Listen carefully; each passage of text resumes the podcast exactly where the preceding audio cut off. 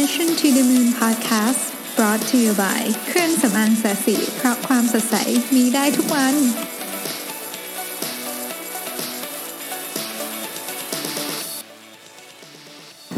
สวัสดีครับ ยินดีต้อนรับเข้าสู่ Mission to the Moon Podcast เอพิโซดที่ 85 นะครับ เมื่อสักวันสองวันก่อนเนี่ยมีคน inbox เข้ามานะครับบอกว่าอยากจะฟังเรื่องว่าบุคคลที่ประสบความสำเร็จหรือว่า คนที่คิดธุรกิจขึ้นมาอะไรพวกนี้คนที่ยุ่งๆทั้งหลายเนี่ยเขามีเหมือนกับแอปพลิเคชันอะไรในมือถือบ้างนะฮะผมยังหาข้อมูลนี้ให้ไม่ได้ แต่วันก่อนเนี่ยผมอ่านอาร์ติเคิลใน entrepreneur.com ซึ่งอาจจะไม่ได้ตอบคำถามนี้โดยตรง แต่ว่าผมคิดว่ามันมีความใกล้เคียงมันคือวิธีคิดในการบริหารจัดการเวลาของเขานะครับเรียกว่าเป็นคือบทความมันชื่อว่าเอ่อ40 entrepreneurs share their secrets to stay focused ก็คือ คือการเป็นเนี่ย entrepreneur อะไรต่างๆเนี่ยสิ่งที่สิ่งหนึ่งที่ทุกคนเจอคือมันมีเรื่องเยอะเกินกว่าที่คนคนหนึ่งจะทำไหว เพราะฉะนั้นการโฟกัสเนี่ยจึงเป็นเรื่องสำคัญ ทีนี้เขามีทริคอะไรบ้างในการโฟกัสนะฮะผมก็ขอเล่าไปเรื่อยๆ เลยแล้วกันนะเพราะมันเป็นเป็นเป็นสไลด์ที่สนุกดีผมชอบนะฮะคนแรกนี่ก็เป็นผู้ก่อตั้ง Nerd Wallet Nerd Wallet เป็นคล้ายๆกับเอ่อให้คุณสามารถเปรียบเทียบพวก อะไรอะเงินกู้นะครับดอกเบี้ยบ้านอะไรพวกนี้นะฮะดอกเบี้ยบัตรเครดิตหรืออะไรเงี้ยได้นะครับ ที่มันเกี่ยวกับสารพัด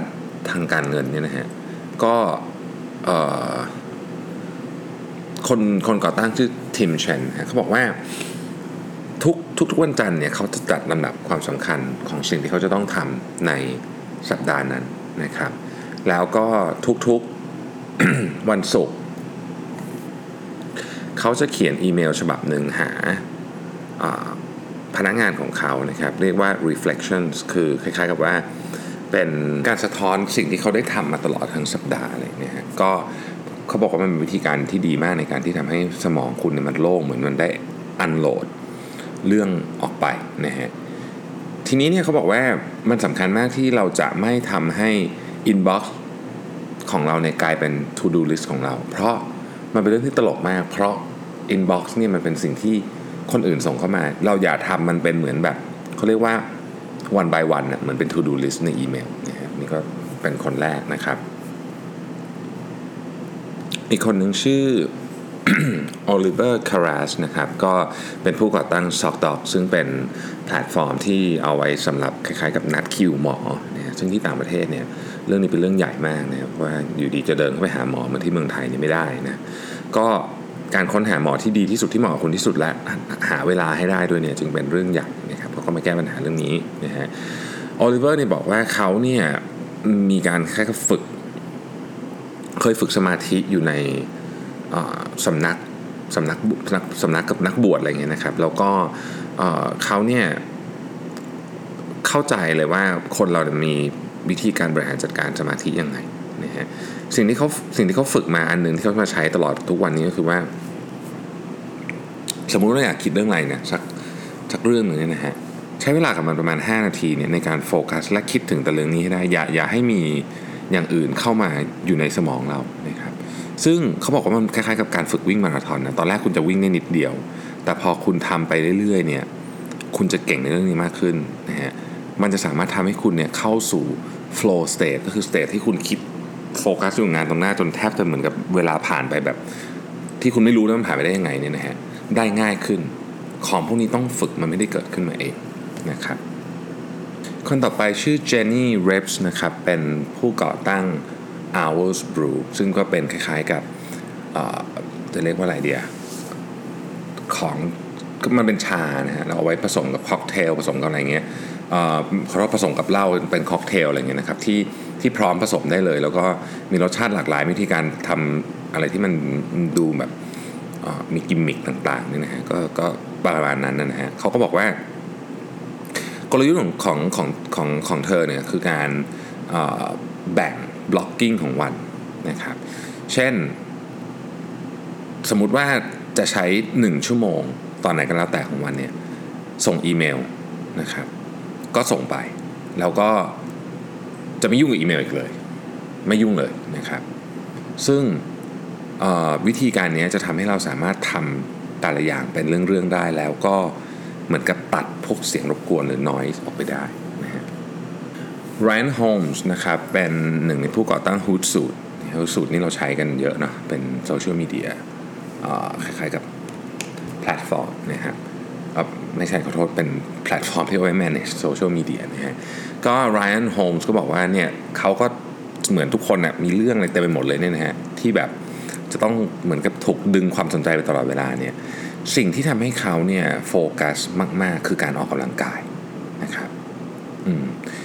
เขาเนี่ยทำตั้งแต่วิ่งถึงโยคะหรือว่าไปเล่นสกีอะไรพวกนี้นะฮะซึ่ง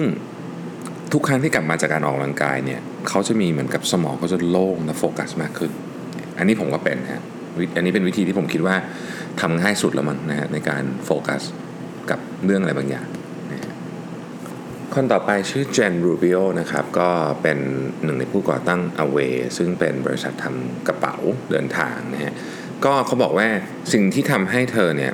เหมือนกับโฟกัสมากๆคือทุกทุกสิ่งที่เธอทำเนี่ยเธอจะคิดว่านี่คือหนึ่ง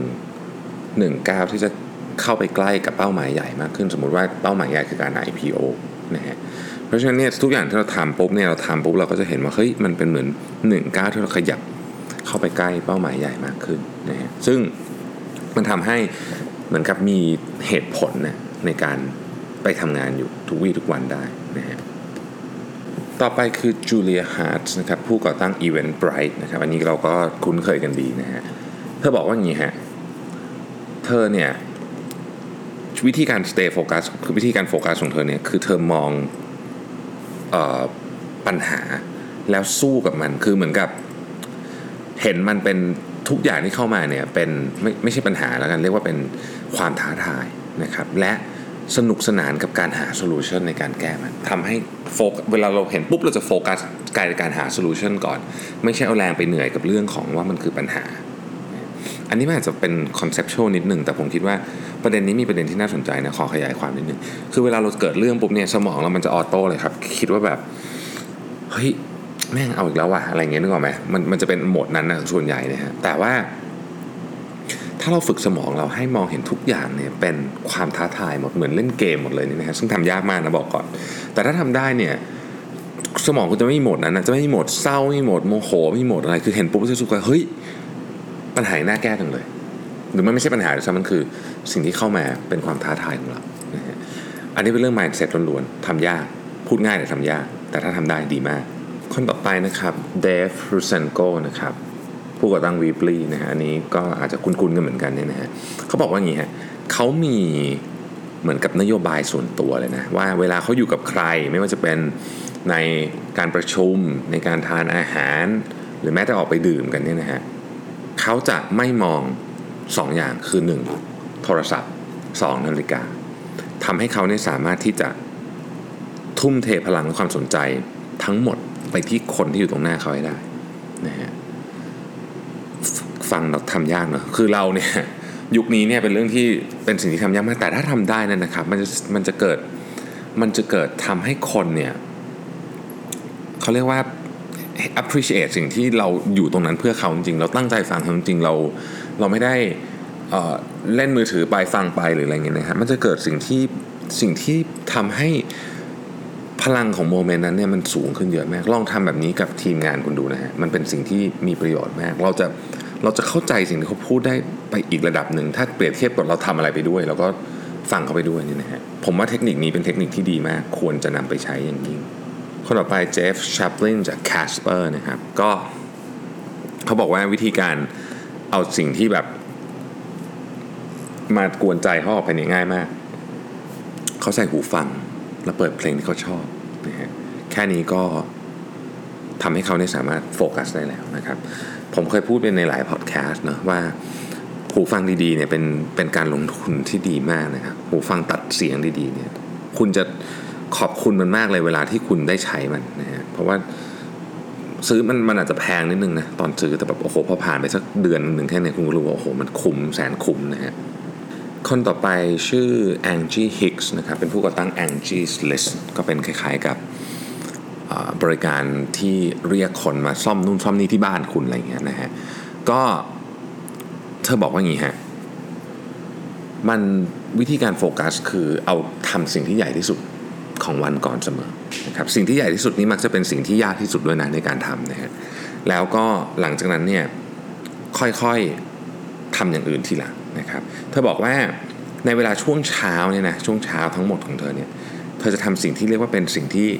must do อะคือต้องทำนะครับทำให้เสร็จก่อนแล้วค่อยทำอย่างอื่น อย่ากระโดดข้ามสิ่งที่ต้องทำเราเราคิดว่าเออเดี๋ยวค่อยทำตอนบ่ายก็ได้อะไรเงี้ยอย่าทำอย่างนั้นนะฮะ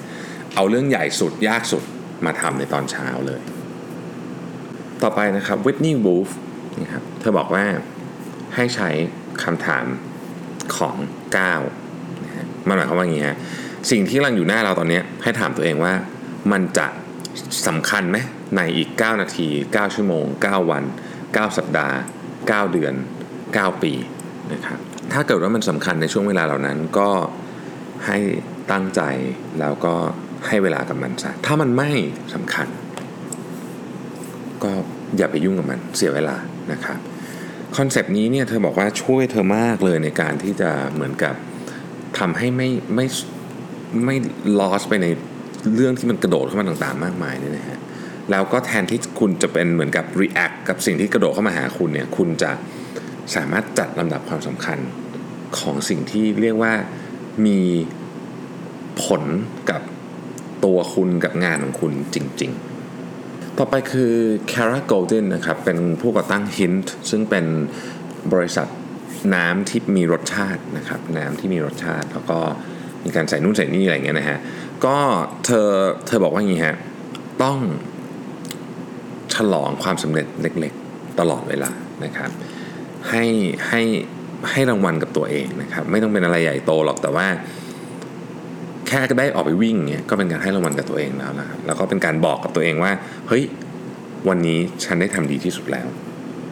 คนต่อไปคือ Daniel l u b e r s k y นะครับเป็นผู้ก่อตั้ง Kind ซึ่งเป็นอของทานเล่นเพื่อสุขภาพนะครับเขาบอกว่าอย่างนี้ฮะเราเนี่ยให้เปลี่ยนจากการพูดว่า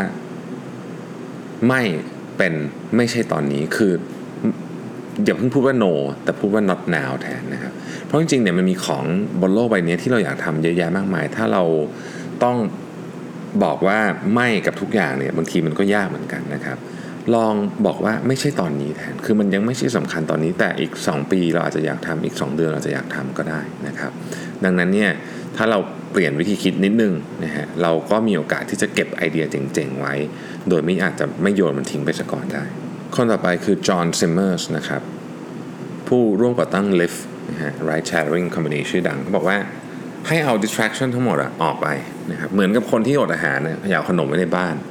อันนี้ก็เช่นเดียวกัน เขาลบไอ้พวกเว็บเบราว์เซอร์ทั้งหลายออกนะครับแล้วก็พวกที่เกี่ยวข้องกับ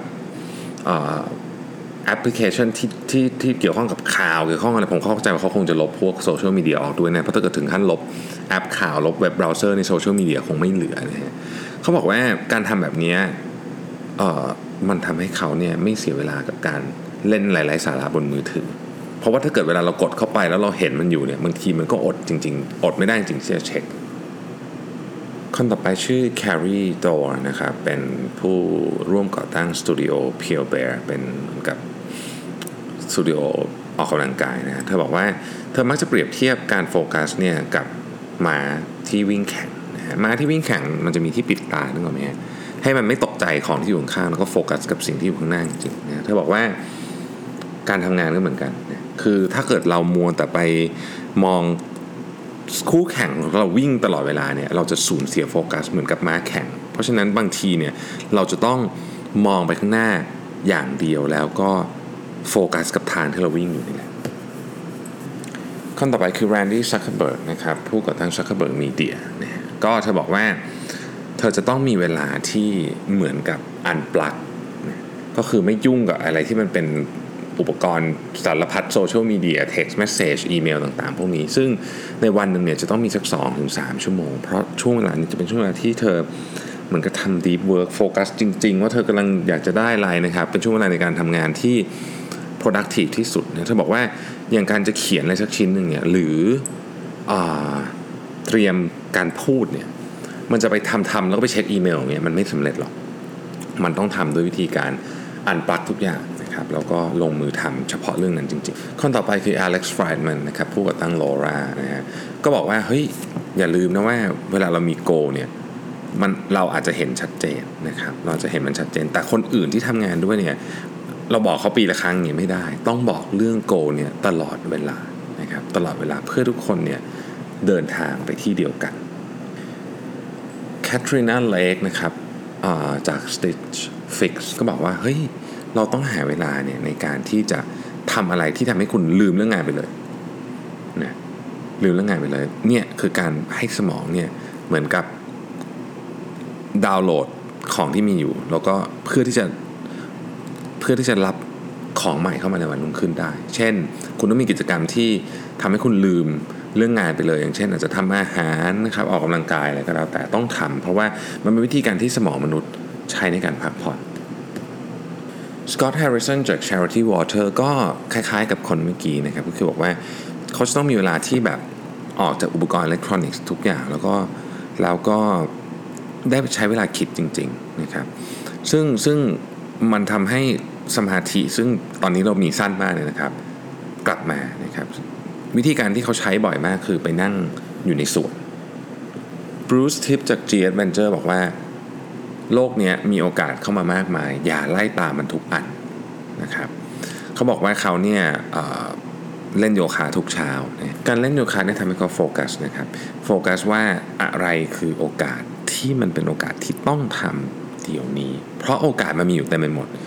การไล่ตามโอกาสทุกอย่างเนี่ยทำให้เราสูญเสียโฟกัส ซึ่งเป็นเรื่องที่ไม่ดีไอยาเบเดผู้ก่อตั้ง Little Bit ก็บอกว่าหนึ่งอันที่เป็นทริคที่แบบธรรมดาสุดๆเลยแต่เธอใช้ได้ผลมากคือ เวลามี to do list ซึ่งเราทุกคนน่าจะมีเนี่ยนะฮะอย่าลืมใส่เลขให้มันด้วย เพราะเพราะใส่เลขเนี่ยจะทำให้เหมือนกับมันเป็น มันมันอิมพรินขึ้นมาในหัวเราอะว่าเฮ้ยอันนี้สำคัญอันที่หนึ่งนี่สำคัญที่สองนี่สำคัญอันที่สามเรื่องนี้อันนี้น่าสนใจนะเดี๋ยวพรุ่งนี้ผมจะลองทำดูว่า การใส่เลขเนี่ยคือปกติ to do list เรามันจะไล่ตามบนล่างอยู่แล้วใช่ไหมแต่เขาแต่แต่คนนี้เขาบอกว่าใส่เลขเข้าไปเนี่ยจะยิ่งช่วยเรื่องนี้เข้าไปอีก Aaron Levy นะครับจาก Box Box นี่ก็เป็นสตาร์ทอัพชื่อดังนะครับบอกว่า ทุกอย่างที่เขาทำเนี่ยในวันหนึ่งเนี่ยนะครับ เขาจะใช้เวลา 30-60 นาที maximum และจะหยุดทำเมื่อถึงเวลานี้เราจะไปทำอย่างอื่นนะฮะเวลาเรารู้ว่าเรามีเวลาแค่นี้สมองมันจะพยายามทำให้ช่วงเวลาเนี้ยเราเสร็จงานที่เราตั้งใจนะครับอันนี้เป็นเทคนิคคล้ายๆกับ time blocking เหมือนกัน ซึ่งผมค้นพบว่าเป็นเทคนิคที่ work มากๆวันไหนมาทำงานด้วยอารมณ์ประมาณว่าแบบเออจะทำงานไปเรื่อยๆชิวๆเนี่ยนะวันนั้นจะไม่ productive เลย แต่วันไหนเรารู้ว่าเฮ้ยเรามีงานที่ต้องทำแบบ 5 อย่าง อย่างหนึ่งมีเวลาได้ไม่เกิน 1 ชั่วโมง เพราะว่าเดี๋ยวตอนบ่ายจะต้องมีประชุมอีกอะไรเงี้ยนะฮะเราจะทำงาน productive มากๆ คือสมองมันเหมือนจะช่วยเราด้วยพยาแคดเคียนะครับจาก Class Pass เนี่ยก็บอกว่า ต้องมีเหมือนกับ weekly check in นะครับซึ่งตอนเย็นวันอาทิตย์เนี่ยเธอจะเขียนทุกอย่างที่ที่จะทำในสัปดาห์นี้ แล้วก็ย้อนกลับไปดูด้วยว่าสัปดาห์ที่แล้วเนี่ยไอ้ที่เขียนไว้ทำได้แค่ไหนนะฮะ แล้วก็พยายามทำให้ไอ้ list ของสัปดาห์นี้สำเร็จให้ได้ อันนี้ผมก็ทำแต่ผมไม่ได้เขียนออกมาเป็นเรื่องๆแบบอย่างนั้นผมจะเอาใช้วิธีการใส่เข้าไปในคัล endar เลยนะครับ Melanie Perkins นะครับเราเพิ่งพูดถึงเธอไปในพอดแคสต์วันก่อนนะฮะจาก Canva หนึ่งใน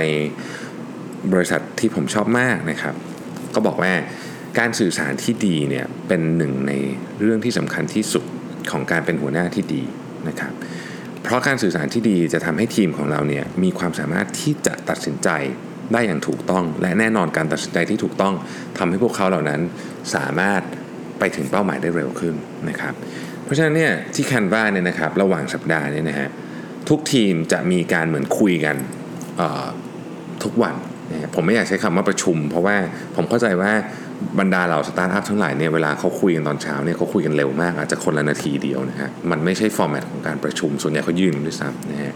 ซึ่งอันนี้เป็นสิ่งที่น่าสนใจที่จะทำเมื่อ culture ได้แล้วนะมันต้องปรับ culture กันนิดนึง แต่ว่าถ้า culture ได้เรื่องนี้เป็นสิ่งที่น่าทำนะฮะแล้วก็วันศุกร์เนี่ยก็แคนวาก็มีเหมือนคอมพานีทั้งทั้งบริษัทเลยเนี่ยจะมายืนนะครับแล้วก็เล่าเรื่องของตัวเองให้ฟัง เนื่องจากว่าบริษัทของของแคนวายังไม่ได้แคนวาเนี่ยไม่ได้เป็นบริษัทที่ใหญ่มากนะครับมีคนเข้าใจว่าเป็นหลักร้อยเท่านั้นเองนะฮะเพราะฉะนั้นการส่งโกให้ทุกคนรู้เนี่ยจะทำให้เหมือนกับทุกคนเข้าใจว่าตัวเองกำลังทำอะไรอยู่และทำไปเพื่ออะไร จริงๆมีอีกเยอะเลยนะครับ แต่ว่าผมคิดว่ามันเริ่มจะวนไปวนมาแล้วมันก็จะซ้ำๆๆกัน อันนี้เป็นเทคนิคที่ฟังดูเหมือนจะเบสิกมากเลยนะฮะแต่หลายอันเนี่ยทำยากนะหลายอันทำยาก เช่นลบแอปทั้งหมดที่เกี่ยวข้องกับโซเชียลมีเดียและอีเมลออกจาก มือถือคุณเนี่ยแค่คิดก็ปวดหัวแล้ว แต่ถ้าทำได้เนี่ยมันก็อาจจะช่วยทำให้เรามีเวลาและโฟกัสกับงานที่มันสำคัญจริงๆมากขึ้น เพราะต้องยอมรับว่าเวลาเราเล่นมือถือ แม้เราจะบอกเราทำงานเนี่ยก็เถอะเนี่ยนะฮะส่วนใหญ่มันเป็นเรื่องที่ไม่ค่อยสำคัญอะคือมันไม่ต้องทำตอนนี้ โดยเฉพาะถ้าเกิดประชุมอยู่ต้องหยิบมือถือขึ้นมาเพื่อตอบอีเมลเนี่ยจริงๆมันไม่ได้ต้องตอบเดี๋ยวนี้ก็ได้ แต่เราก็ทำกันตลอดเวลาถูกไหมมันก็เป็นสิ่งที่ไม่ดีเนาะ หรือว่าบางทีกินข้าวกับลูกอย่างเงี้ยก็หยิบมาตอบอีเมลจริงๆมันตอบอีก 2 ชั่วโมงค่อยตอบก็ได้นะฮะไม่ได้มีใครต้องการเรื่องด่วนขนาดนั้น โดยในความเป็นจริงคือ ถ้าเรื่องมันด่วนจริงอะก็โทรมา ซึ่งตราบใดโทรศัพท์คุณยังรับได้อยู่เนี่ยนะฮะมันก็ถือว่าน่าจะโอเคนะในประเด็นนี้ แล้วก็มีเรื่องอื่นที่น่าสนใจอีกเยอะนะครับ ก็วันนี้อาจจะเป็นเรื่องที่ดูแรนดอมนิดหนึ่งนะ แต่ผมคิดว่าเป็นวันศุกร์เราเลยฟังกันแบบเรื่องแบบชิวๆนะครับ ก็ขอทุกท่านมีเสาร์อาทิตย์ที่ productive มีคุณภาพนะครับ แล้วก็ได้ใช้เวลาในการพักผ่อนร่างกายและสมองด้วยนะครับ อย่าลืมนะฮะหาเวลาดูแลตัวเองออกกำลังกายบ้างนะครับ วันนี้ต้องขอบคุณเช่นเคยนะครับ ที่ติดตาม Mission to the Moon Podcast เอ๊ะผมบอกยังนะว่าเราสามารถรับฟังได้ทางเอ่อแอป Podcast ของ Apple นะครับ ทาง SoundCloud App หรือว่า Podbean ก็ฟังได้แล้วนะนะครับ ขอบคุณท่านที่ติดตามนะครับ แล้วเดี๋ยวพรุ่งนี้เราพบกันใหม่ สวัสดีครับ